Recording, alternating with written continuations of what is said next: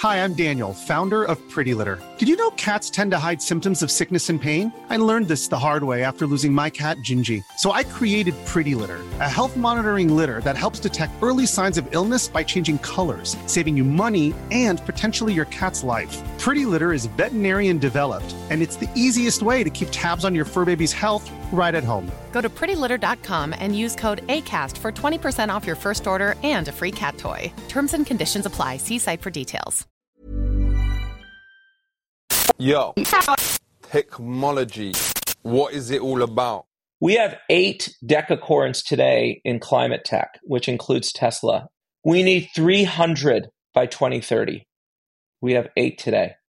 Just based on the urgency and need and opportunity. The innovation gap and how much needs to be spent to get there. Most of the spend is not venture, it's it's spending on infrastructure. Yeah. But to support that spend, you need to create these companies. We need a thousand unicorns, and there's about 160 today in climate tech. So the good news is there's 160. The bad news is that we need a thousand by 2030. Yeah.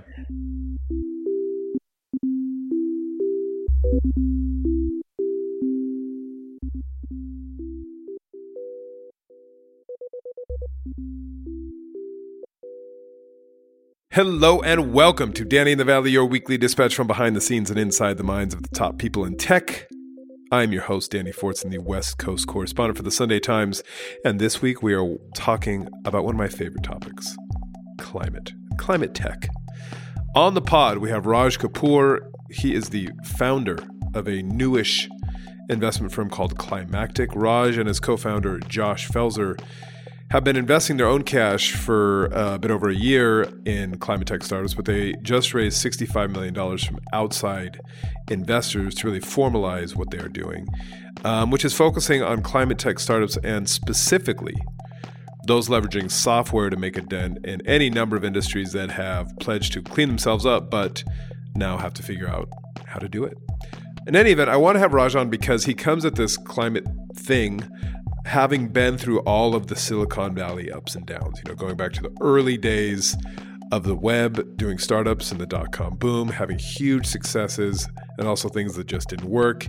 He became an investor for many, for many years, then went back to run help run Lyft, um, which is Uber's big rival, and now that has all landed him uh, back at Climactic, which he is doing full time. And I was keen to get his views on the why. Why has he zeroed on, in on climate and why now?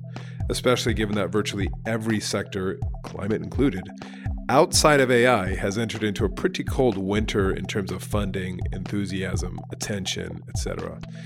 And Raj is pretty clear eyed about the opportunity despite all the headwinds and all the doomerism that it is easy to fall into around climate. And crucially, he has, you know, the scars from past experience. So he has seen the booms and busts before and he's still all in. So we talk about all that and more. Uh, there's a lot of great nuggets in here, including how starting a student club helped set him on his career path many, many years ago.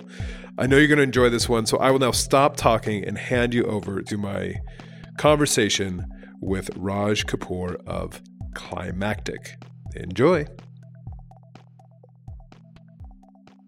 I grew up in Bethlehem, Pennsylvania. Oh, Bethlehem Steel. yes. It's Billy Joel sang a song about Allentown, which was next door. All the factories are closing down.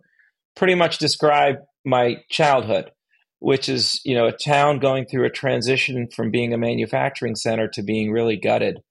Kind of a suburb of nowhere, north of Philly, west of New York, but not really anywhere.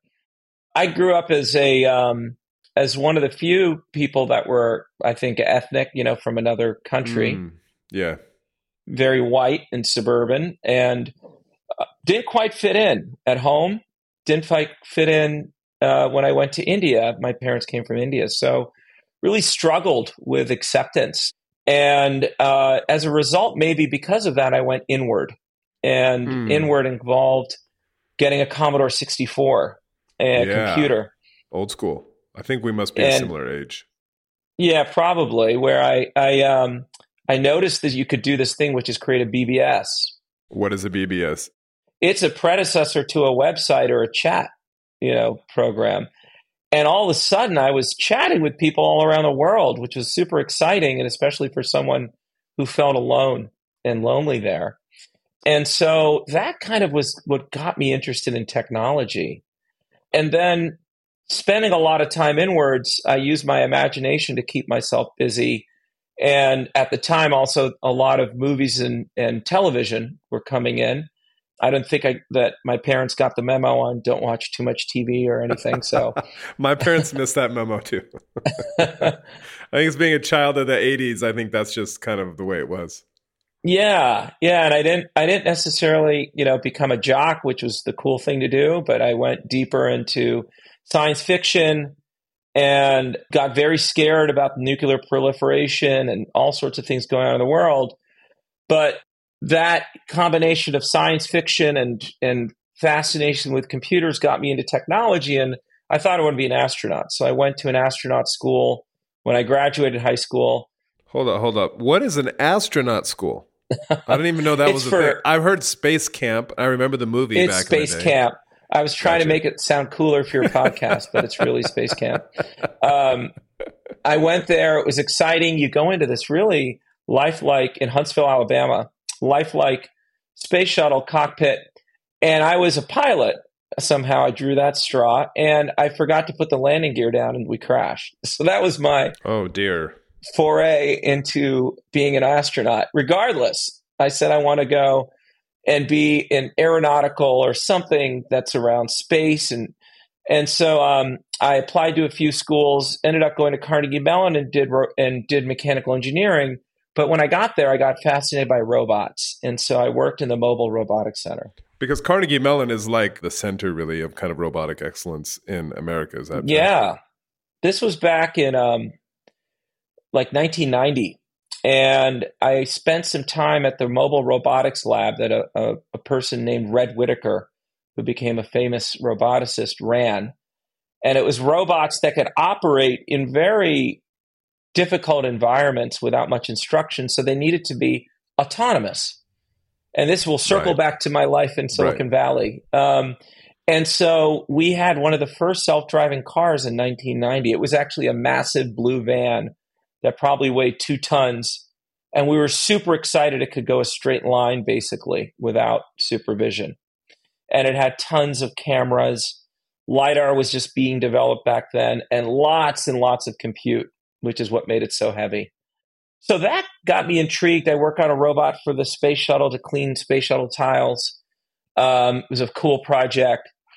But at the same time, I became more social, and that inner, inert social piece of me came out because I was surrounded by other nerds, so I felt comfortable being cool. Yeah. And I joined the entrepreneurship club. And now I thought, wow, I can marry technology with business. And business, you can talk and you don't have to be behind a computer doing CAD CAM drawings for eight hours a day. So I ended up getting involved in business. And when it got time to take a job, I got these offers to work at like chemical plants that were really boring. And I was a mechanical engineer. Right. There wasn't really a robot industry back then. Mm. It was all in the labs. So rather than working at a chemical plant or Procter and Gamble, manufacturing feminine hygiene wear, I decided to go work in telecom in an executive development program at one of the t- phone companies in the United States back then was called Bell Atlantic. I got lucky because when I got there, they said you could do capital planning, capital budgeting, or you could do this thing called yeah. information services. Right. And I said, I don't know what information services, but I don't like capital planning, so yeah, I'll do yeah, that. And it was networked multimedia. It was right before the internet. So this is in 1992, 93. Got you. Yeah. I helped write a business plan for downloading music over ISDN lines. ISDN are like 128 kilobit per yeah, second. Yeah, yeah, yeah. And there it hit me that there's something bigger here. There's something really cool going on. And I looked to Silicon Valley where I saw all the coolness happening. And I said, I want to go there. And so in my job, I applied to business school. I thought that was the ticket because I got more and more into business, even though I'm an engineer. Lucky enough to get into Harvard and went there. And there was no focus there around this new internet that was just forming, you know, like the browser, Netscape, uh, the Mosaic browser. What year did you start at Harvard? 94. Netscape is 95. Is that right? Yeah. yeah so this, right. but prior to Netscape was the Ish. Mosaic browser. Yeah, yeah. And yeah. it was HTTP as an open protocol and went from like what we thought the telecom companies would own, which is SGI boxes in everyone's living room to watch video on demand, interactive TV, to network computers that have an open protocol where you can take BBSs, which is what I did before, and make them into rich websites using HTML. So I felt like I was coming back to my high school, you know, excitement. And since there wasn't this sort of club, and clubs are a big thing at Harvard, I started one. It was called the Communications and Internet Club. And we had these alum come and speak to us, which was a three person company called Yahoo.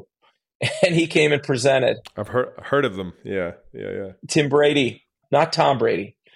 You know, I went. I called up a bunch of VCs and said, "Hello, I'm the president of the Internet Club, and because I want to go to Silicon Valley."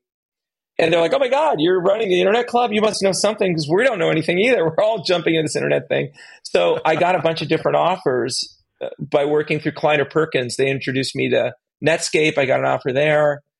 Microsoft, Steve Ballmer actually interviewed me. This is after oh, wow. being in Harvard to be his kind of what I would call a butt boy, um, doing consulting work and trying to prove Bill Gates is wrong. I didn't take that job, but Steve Ballmer did not take a no. So an interesting story is I remember I was interviewing at a VC firm in yeah. Boston, and I had to take a call with Steve Ballmer, who reached out to me and he just yelled at me for not taking the job you know for 20 minutes and said i'm making it. the biggest mistake in my life so that was it was a fascinating thing i ended up going to a startup called at home which is what kleiner perkins had backed pause there for a second i just think it's on one thing you said i think it's just fascinating that like um, it's kind of there i feel like there's a little lesson there you're like you start a club you're the president and because you're the president of this club that previously didn't exist, it helps you open these doors because just nobody knows what's going on. You're like, well, I'm the president of the Harvard Internet Club. that so that is exactly the lesson that I think it's good to pause and give the readers. Um, if you're in a field where there's not a lot of experts, self-appoint yourself as the expert, and then everyone starts totally. listening to you, even though you don't know what you're talking about. Yeah, because you're like, they're like, who are you? I'm like, I'm the president. Listening. and then you learn because they start talking to you. So it, yeah. it's a self fulfilling prophecy. And so that really did catapult my career, got me into At Home. Yep. At Home was a broadband internet service riding on top of cable companies that owned the, owned the, the company. I learned that that was an unstable molecule a bunch of cable companies trying to run a startup, and they ended up imploding and each just doing it themselves. But while I was there, my job was to figure out applications that would help sell broadband, not knowing that broadband was enough. so, yeah. you know, we made a, a, a music service that was near CD quality because back at the time it sounded like crap. Yeah, yeah. But with a broadband, you can make it. And by the way, that was an interesting thing because I was searching for a startup. I cut a deal with them. I specked out the product with them. And it happened to be this company called thedj.com, which mm-hmm. ended up being turning into Spinner, which AOL bought for what, a couple hundred million. But that company was started by this guy named Josh Felser, who is now my partner at Climactic. Right. So right, I right. met him in 1997, and we did the first deal from At Home with a third party content company together back then. Right. And that's what caused our friendship. And as we went into our climate journey, which I'll get into, we were on the same boat. And that's, you know, and later on, I'll, I'll tell you the story about climactic. So fast forward you know, one of the other lessons was that I came in thinking I know everything because, of course, I went to Harvard and did the Internet Club. Obviously. And got smacked around it quite a bit by, you know, realizing getting denied a promotion. And I remember the feedback from my boss was, You're smart, but you're not very liked. Being smart is not enough. and you need to be able to convince people on your ideas and and not run over them. And so that was a real lesson, and it was a good lesson because then I started a company after at home.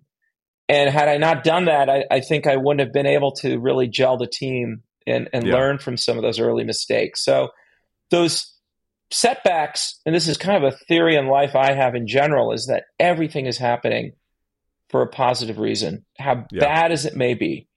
There's a, in my opinion, a divine purpose to everything. And if you can extract that from it, it's just going to come back and pay back later in doing it. Even though it doesn't feel like it at the time. Doesn't feel like at the time. It's a difficult, it causes negative emotions, but our goal in life is to just work through those, release those emotions, and so that you can be lighter on the next stage of life. And so um, those were good testing grounds, good proving grounds. I started a company. I was working on like a lot of multimedia, you know, at, Yeah. at home. And when I thought about starting a company, it was it wasn't like one of those things where I was passionate about an idea. It was more like I want to start a company Yeah. with several of my friends.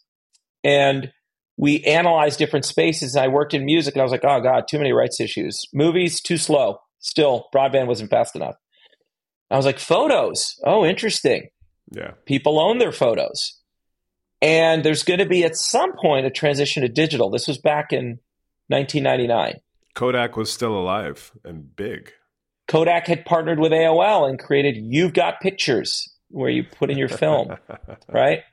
right. So I had um, another offer opportunity that I, I didn't work with, but I was friends with the guys. Bill Gross, he started Idea Lab, Oh and yeah. he later started pay per click search, and all that came out of his Overture, his company. He's now involved in clean tech and climate tech, which is amazing. So we're now we're we're buddies again, looking at things together. He had done this thing called Free PC, which I thought was wacko, where he will give a free PC to someone as long as they look at the ads on their screen all the time. And those are in the days 1999 where it was you could make all this money on advertising was the theory. So my friends and I started Snapfish, which is an online photo service. We take in your film and we give you free developing and prints as long as you look at all your photos online and you share them and they're viral and we can acquire customers without advertising. I re- I remember Snapfish. Yeah, and it failed. It failed miserably. We raised seven and a half million. Before launching, I got advice from someone saying, if you can raise money, this was 2000 when it was going crazy, Yeah. raise more money. And so I took that advice. Before launching, we raised another 36 million. Back then, it was crazy that was happening. It was like Yeah. AI right now. Totally. And luckily we did, but we spent a lot of it stupidly on marketing. Some of it, like we paid $7 million for an EMC storage box, you know, which you don't have to do now. No, you don't. We hired 200 people and it didn't work. People Yeah. were not changing their habit. They were afraid to give their film to us. They did, you know, we were Yeah. snap fish and the joke was, what's the catch? right, right. What year? What year was this? Was this this is two thousand? we launched in 2000 2001 the world started to collapse the internet world I don't know if you remember at the time. I mean, I know there's like thousands of startups, but I had just graduated college, moved here, and was like, I'm just gonna get any dot com job. I don't care what it is. Wait it out for at least a year, and then I'm a millionaire, and it's gonna be awesome. I was also 22, and my job, the job I got was a company called Sparks.com.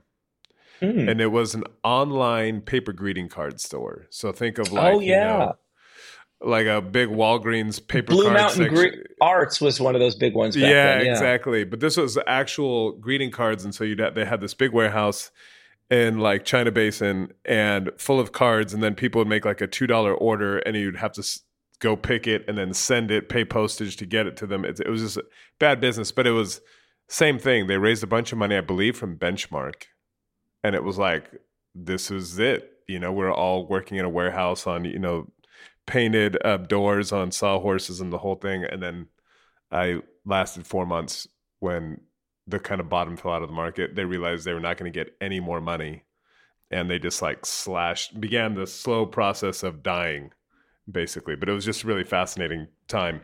and you were so, probably somewhere else in San Francisco running Snapfish. Uh, yeah, we were in San Francisco thinking it was cool to be there. I think that we started on like 11th and Market, which was not a great location. No, yeah. we were avoiding the needles on the on the streets as we walked into the building, and then it became cooler to be in San Francisco. But the short story on on Snapfish, so we can get to climate, is that yeah. it didn't work. Sold it for 10 cents on the invested dollar. Mm to our photo processing partner. And then we, and digital photography started to take off. We pivoted and it worked. And then we also powered a lot of the online photo sites because they all tried to do it themselves and failed. Walmart, Costco, and Walgreens. We did all three. Oh wow! So we sold the company for three hundred million to HP, and then I moved on to become a, a VC. And the the selling story was crazy because the first time I tried to sell the company, we hired an investment bank and it failed, and I paid them hundreds yeah. of thousands of dollars.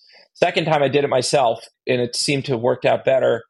But um, I decided to leave before selling to go. I got an offer to be a VC at Mayfield, which is yeah. who backed us. They lost money, but for some reason they wanted to hire me. Was that Navin there, or was he there yet? Navin came on around the same time I did. So Yogen Dalal was my mentor and hired me right. early on. Had a wonderful seven years there that's where the climate journey really kicked in. 2007, a few years into Mayfield, I went and heard Al Gore and John Doerr oh, yeah. speak about climate at TED. And John had his daughter who was crying on stage and saying, This is the biggest issue we face. And what I realize mm. is that he's 100% right. There's no other problem that is impacting everyone. There's a lot of problems in the world, but this one is so intractable. Yeah. And I could see what would potentially happen. And, and at the time, in 2007, 2008, it was like a awareness problem. So I had an idea that I shared with John Doerr on the stage at TED, like he was calling people up with ideas. And, and I said, look, yeah. I want to create a, a, Facebook social game. This was back in the days of Zynga. And, and we're going to, it's going to be like SimCity, except it's your habitat. And these beautiful critters are going to shrink and die unless you right in the real world with your camera phone, this is before the iPhone, take photos of actions that are showing that you're lowering your footprint of carbon. Mm. Launched, I got a half a million from the EPA. I launched it. From the EPA? The EPA somehow had money allotted for teaching kids about their carbon footprint. Ah, I see. For for our overseas listeners, the EPA is the Environmental Protection Agency, federal government, basically. Federal government. Yeah. This is way before all the tumultuous yeah. what's happening in America now. Yes. And so anyway, it didn't work, but it was a cool game. And then I was like, maybe I should invest rather than play, create games. um, so Navin and I and, and another person, Todd Kimmel, looked at the clean tech space. This is back in 2009, 2010. We decided to do a capital light look at it rather than investing in big clean tech businesses, which was the right approach. We found a company that did solar financing, and it was called Solar City, and we invested oh, in yeah. it, which then became te- emerged with Tesla. It was yep. it was actually started by cousin of Elon, yeah, uh, Lyndon Rives, and then we found another company that did demand response uh, for enterprises to help them turn off lights and HVAC at certain times to save their bills. It was an okay exit, wasn't great. Yeah. And then I was looking at transportation and I said, look, this is inefficient. We use marketplaces and the network effect to like do ride to do jobs. Why don't we find like a ride board? And I found this company called Zimride. Yep. And we led the Series A, and it was these two founders that turned out to be pretty amazing, John and Logan. And when I was there, we pivoted into Lyft, and Lyft is the thing that took off. So that was an amazing journey. It got me more excited about starting a company again. So I actually left Mayfield, started a company that was in the health space, took a detour. It's mm. called FitMob. We merged it into ClassPass, which is now yep. ClassPass Mind Body. Then I revisited climate. What year are we now? Because I uh, 2013. 2013. So this is coming out like this is when clean tech kind of 1.0 was all going pear shaped, as the Brits would say. It just like yes. lots of money, worst performing funds all across the industry. It was just bad. Hi, I'm Daniel, founder of Pretty Litter. Cats and cat owners deserve better than any old fashioned litter. That's why I teamed up with scientists and veterinarians to create Pretty Litter. Its innovative crystal formula has superior odor control and weighs up to 80% less than clay litter. Pretty Litter even monitors health by changing colors to help detect early signs of potential illness. It's the world's smartest kitty litter. Go to prettylitter.com and use code ACAST for 20% off your first order and a free cat toy. Terms and conditions apply. See site for details. If you look at clean tech back then, Yeah. if you take out one company, Mhm. it was negative returns. But if you add that company, it was positive, and that one company is Tesla, Tesla, exactly. which was born then. You Yeah. can't remove the best performing company. so you have to add it in. So it's not that clean tech was a disaster, but most things were a disaster for various reasons. So I had this idea of creating a fund around urbanization, which I thought was like Mm. a core trend. And if we could do it in a clean way, it would work. And I went and approached John and Logan for advice at Lyft. At this time, Lyft was taking off, but still not a huge company. And they said, skip that, join us as the chief strategy officer, and help cities get green. We're going to convert Lyft into an electric self driving shared fleet. That's the future of Uber and Lyft. So I said, hell yeah. And I joined. And I did that for four years. The pandemic hit. We hired hundreds of engineers to build self driving cars. It Yeah. took me back to robotics that I talked to you about earlier. It was exciting to work on it again. It was a lot of AI. There were neural networks that were powering our prediction models. So I learned a lot about AI. I learned a lot about electrification because it was clear Yeah. we wanted to create an electric fleet. And so what are the barriers, you know, in doing that? And then the pandemic hit and it was clear we shouldn't be investing in this. And Uber got out of it. We got Mm. out of it. yeah. We sold our division to Toyota, which is the That's right. largest Yeah. manuf- OEM. And at that point, I was talking to some friends at Emerson Collective, which is Laurene Oh, yeah. Jobs' Yeah. outfit, and they opened my eyes up to climate tech. Clean Hmm. tech was about energy. Climate tech is about decarbonizing every industry. Everything else, yeah. And what I saw was the same opportunity that we had in digitization, which basically has caused the entire Silicon Valley to be successful and Yeah. VC, where it started with the media industry and now it's every industry. Same thing is happening with decarb. It's energy first, but every industry. Yeah. So I said, now is the time. I called up my friend Josh Felser, and he was looking in this too. And he and I started Climactic, which is an early stage fund that focuses on software companies.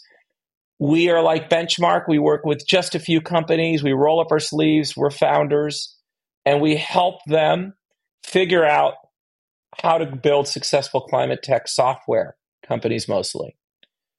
The thing that we realized, which is interesting, is that we don't believe the ch- the answer to us getting out of this problem is through consumers. We're not going to get there Right. by recycling our way out. You should recycle; it'll help, but alone, it's a tiny percentage. We're not going to get there by asking consumer to pay more for green products. They're not going to do it. We're not going to get there by asking the developing world, where most of the growth of population is occurring, to slow down their energy use when they're just getting refrigerators and microwaves and air conditioning, which is important. Yeah. So we came to the conclusion that it's the 8,400 businesses that have made a net zero pledge already in 2024. And no one has a plan. No one has a plan. So we brought on a partner, Paul Hawken. He wrote the book Drawdown. He's the head advisor for Walmart, for Nestle. And we talked to the heads of sustainability, and they have a they've been making great progress in the last couple of years, but no one has a full plan on how to get there because there's an innovation gap. There's not the technology, and it's not moving fast enough. Look at what happened with the Ukraine solar and wind didn't save the day because we just can't deploy fast enough, even though the economics make sense in doing it. So we are devoted to finding startups that help enterprises, which includes mobility, get there faster and get there overall. So that's where I'm devoting my life now. I have tons of questions about climactic. But just before we get there, on self driving, because you were, you know, working on this very difficult problem for years. And obviously, Cruise, they had their big setback in San Francisco where, you know, basically that accident where they dragged, where the car dragged the woman down the street and then they were frozen. And now the, the founder is out. They've slashed staff and it's kind of like what do we do now and i know there's waymo cars which are also self-driving uh, going on the streets et cetera but like how should like the man in the street think about and understand autonomy? And is it like is it going to be one of these things that's always five years away from being five years away? Or is there like are we reaching a point where it's like no this is actually this is real and it's going to be real and we're going to get there? So i would say today doing this podcast in february of 2024 there is no such thing as a self-driving car right what we have is cars that can drive many miles, and Waymo is the best, before an intervention is necessary. What we have is vehicles that are smart using AI that can figure out when they don't know what they're doing. Yeah. And so what's working today in San Francisco and Waymo just announced that they're expanding down the Bay Area and they're going to go on highways, which is a really hard problem because it's high speeds.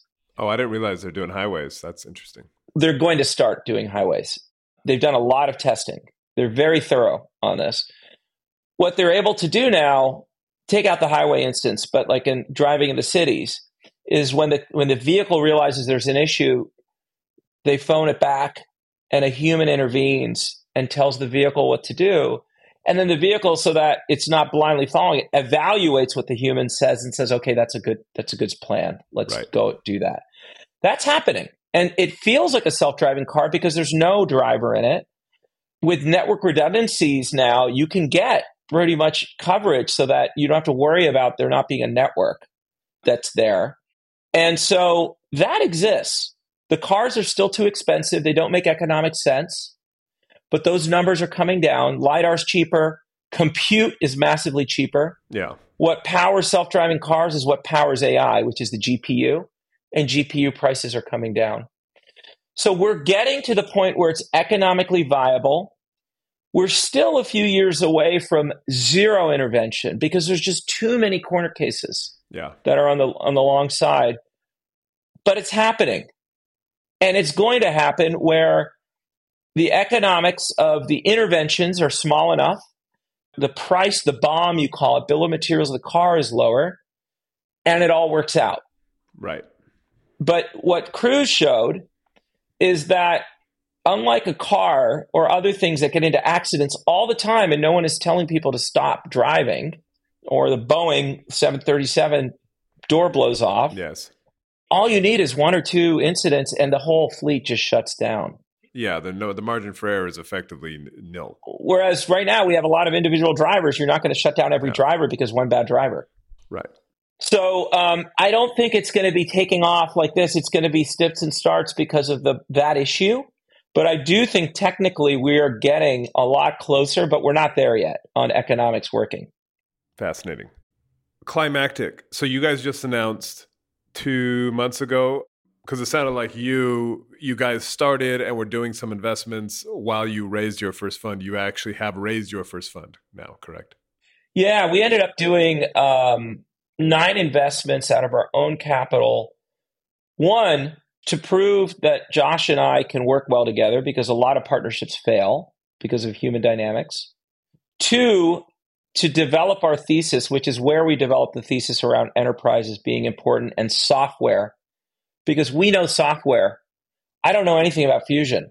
I'm learning, but I'm not the right person to be putting money in. And having a small fund the way we do it's not set up to do 30 year bets that require hundreds of millions of dollars of capital.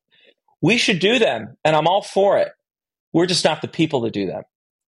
The other piece of it was that we start put points on the board, and so our so that you can see, you know, we're getting up rounds. You take that package, which we did after a year and a half of working together, to potential investors, which helped us do this first fund, which is larger than most first funds because both our track records and because we came into it with a portfolio. How was the reception? Because if you were fundraising over this last year, this last year has been pretty brutal for anything that is not AI. And then layered on top of that, you have the whole backlash against anything that sounds like ESG, DEI, choose your moniker. It just feels like there's been a kind of a pullback after, you know, a couple years where it was like, oh my goodness, this is, you know, it's different this time. There's huge opportunity here and a lot of and excitement and a lot of money flowing. So first, um, thematically, I'll be the first to tell you that decarbonization is harder than digitization. Yeah. Digitization simply involves bits. Doesn't take a lot of money to create bits. Decarbonization involves bits that influence atoms. Atoms are harder to change. Change the electrical grid. Yeah. Very hard, right? Change our roads, like all this stuff, infrastructure. So, first of all, thematically, it's a harder space to play, but it's even Yeah. bigger. Yeah, it's yeah. trillions. I think yesterday I was speaking at a McKinsey conference for $9 trillion that's earmarked towards decarbonization. Wow. So it's bigger, but it's harder. But there was a bigger factor that made this even more challenging, which was the venture funding dried up Yeah. right after we started raising the fund. So this has been the hardest fundraising I've ever done. And I've raised Mm. money for companies, I've raised money for funds. This is the hardest. The challenge was that most people, because venture was in such a frenzy, that funds came back and tripled their size and took a lot of the money out of the system. And people were over allocated. And then the public markets went Yeah. down. So they're sitting on a higher allocation to venture than they should be as an institutional investor. So most are sitting on the sidelines. And they have they're worried about a new thing. They want when they look at a new sector, LPs will take years before they decide they want to invest in a new sector. We don't have years. We have years to make a investment so that we can solve this crisis. So those were really challenging circumstances and we went to family offices. We went to our friends in Silicon Valley like Reid Hoffman, Mark Pincus, Chris Sacca. We went out and did as much as we could. And then we did get a few forward thinking institutions that took a leap with us. So we ended up doing it, but it took a lot longer and it was more challenging. And I guess that was the empathy I needed for the current entrepreneur who's finding it really hard to raise money. Yeah. And so where because you mentioned it earlier, right? Like um, you know, Tesla is the biggest you can call it the biggest climate tech tech success story on the planet.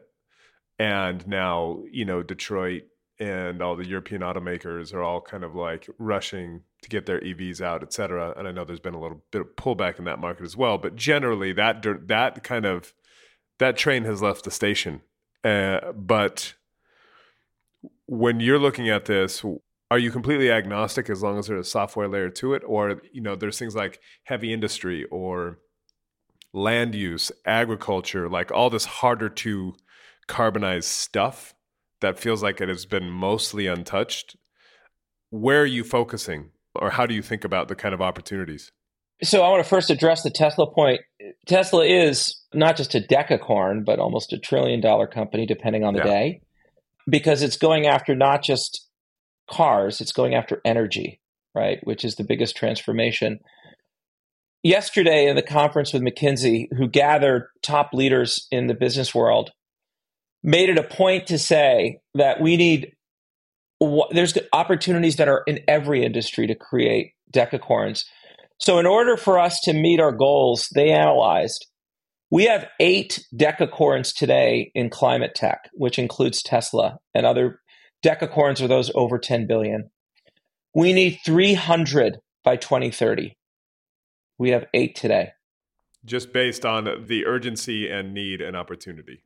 the innovation gap and how much needs to be spent to get there. Most of the spend is not venture, it's it's spending on infrastructure. Yeah. But to support that spend, you need to create these companies. We need a thousand unicorns, and there's about 160 today in climate tech. So the good news is there's 160. The bad news is that we need a thousand by 2030. Yeah.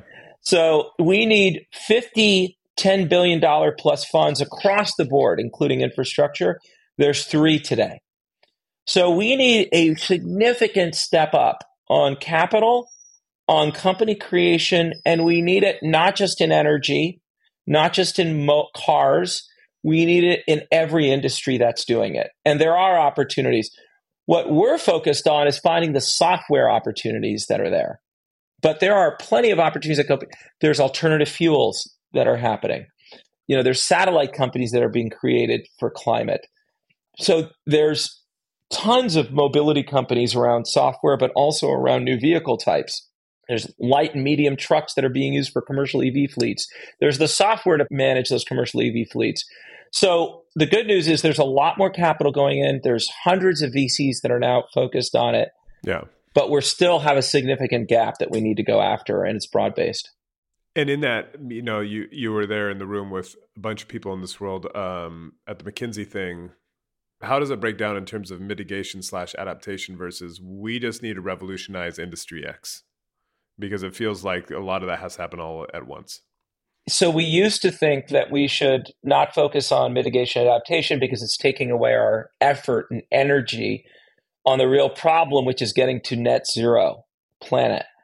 We don't have that luxury anymore. What we're seeing is that supply chains are disrupted today by extreme weather events that they could not predict. So I'll give you an example of a company. We invested in a company called climate.ai. And what they do is there's a team there that did self driving cars. Self driving cars, the AI that is most powerful is the one that your cameras and your LiDAR see objects. Some of them move, some of them don't. You have to identify which ones move, and you have to predict their trajectory so that you as a vehicle know what to do. Right. That prediction is a really hard thing that uses neural networks, deep neural networks, which is the basis of a lot of what we're seeing with large language models and, and generative AI. This team took that expertise into very concentrated weather prediction for supply chain events. So, looking at a patch of land in Iowa mm. or Idaho and saying, are potatoes more likely or less likely to be grown there in three years? And then providing that intelligence to McDonald's and the way McDonald's can see if it's bullshit or not is because they can go and back test those models and see if it was better at predicting. Right. And so that is an example of resilience that we need right now that businesses need because they're afraid to make long term investments because of the adaptation and mitigation problems that they're having uh, with current weather events that are going on right now. So we can't wait. Just on that weather point, it does feel like I feel like in the last few months I've heard lots of different approaches to kind of rethinking weather and weather forecasting and prediction and it feels like there's it's an interesting area where this very complex capable AI is meeting this thing that hasn't changed much in decades and it just feels like there's that that itself is quite a big opportunity. Yeah, so weather is arguably probably the most complex system we have. And we don't fully understand it. And it's interesting how we fully don't understand neural networks and how they work. And so when you feed in a lot of inputs, you know, we invested in a climate satellite company that's providing some of those inputs into a weather model that's using, utilizing neural networks. We're hoping that we can get a better outcome. And so that is one example of where we can use AI. But there's a broader thing that I'm really excited about, which is this word that's being used a lot called digital twinning. Digital twinning is recreating whether it's a building or an organism or it could be a farm.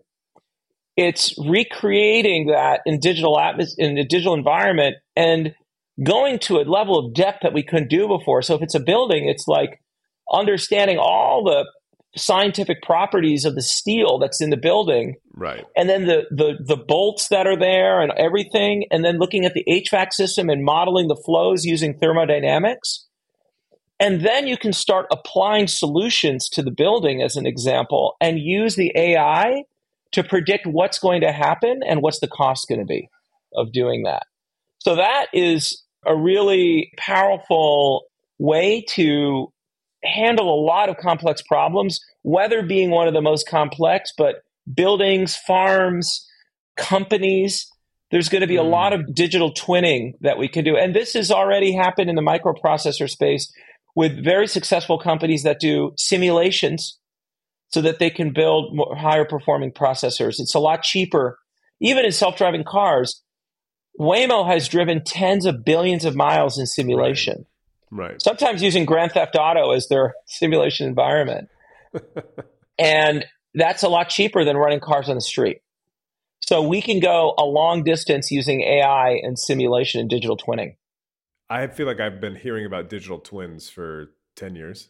It feels like something like out of IBM Watson marketing, but it sounds like what you're saying is that it's real now.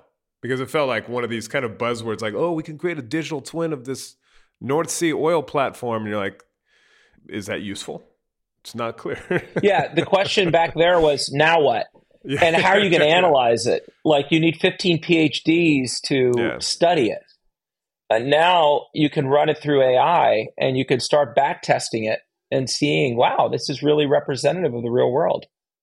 Is there anything else we should be thinking about when we think about what you're seeing in terms of the opportunities and the challenges in the market? Because obviously you have a very specific take focused on software, and I don't know if that's like around remaking how the electric grid works in a world where there's a bunch of rooftop solar and batteries and wind and not like, you know, four giant coal fired power plants. That feels like a big thing. Or how do you charge all of these cars? I don't know if like the electricity grid is something that gets you guys excited. If there's like one area that you guys are like, "Ooh, this there's something here." Yeah, it's really good uh, good timing on that because this is the area that we're currently spending a lot of time on. So, if you look at renewables, they're an intermittent source of energy. Yep. And just tacking on solar and wind onto our grid is not enough because there's periods of time where we don't have power. And so the answer is storage. It's very large scale utility based storage that we need. But there also could be distributed storage, especially as generation becomes more distributed and people have solar on their rooms, they have on their on their homes, they have solar on, on factories, all of that but it's also not just about the intermittency, there's also a capacity problem. So let's take, for instance, the wind farms that exist in the northwest of America.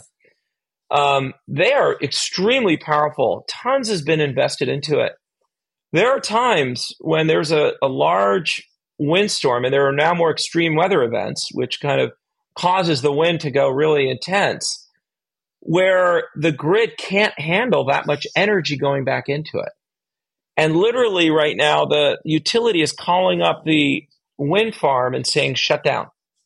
And of course, the wind farm is bummed because they had planned in their IRR models that they were going to be operating, that they didn't think that they did have a grid to take the energy that's there, even though lots of homes need that energy, you know, on the other side and businesses. So we are at a serious crisis around the grid. And like any problem, there's two layers to it. One is you need to fix the, the physical plant, increase capacities.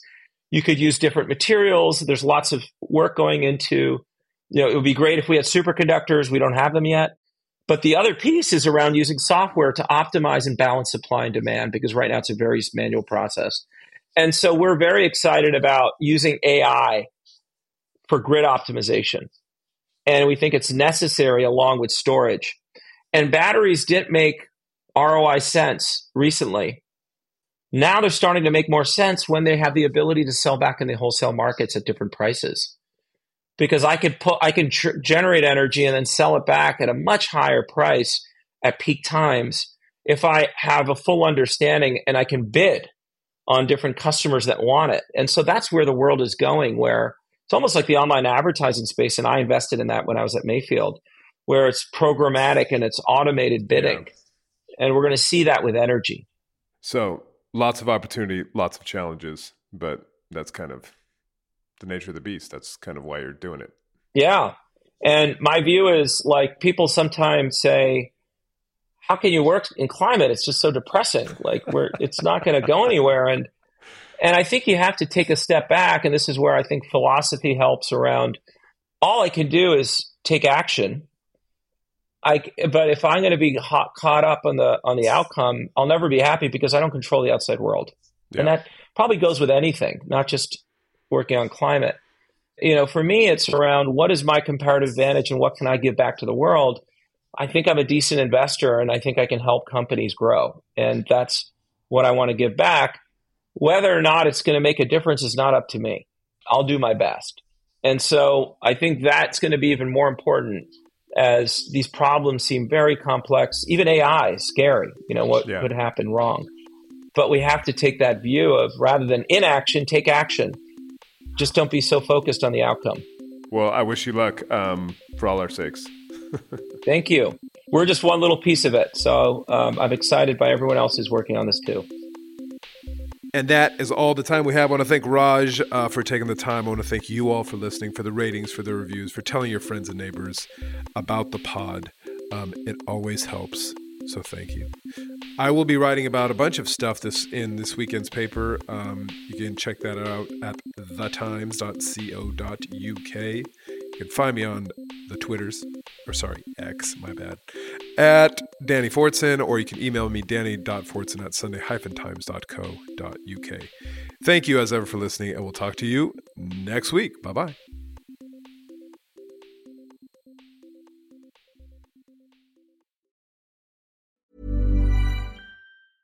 Hi, I'm Daniel, founder of Pretty Litter. Did you know cats tend to hide symptoms of sickness and pain? I learned this the hard way after losing my cat, Gingy. So I created Pretty Litter, a health monitoring litter that helps detect early signs of illness by changing colors, saving you money and potentially your cat's life. Pretty Litter is veterinarian developed, and it's the easiest way to keep tabs on your fur baby's health right at home. Go to prettylitter.com and use code ACAST for 20% off your first order and a free cat toy. Terms and conditions apply. See site for details.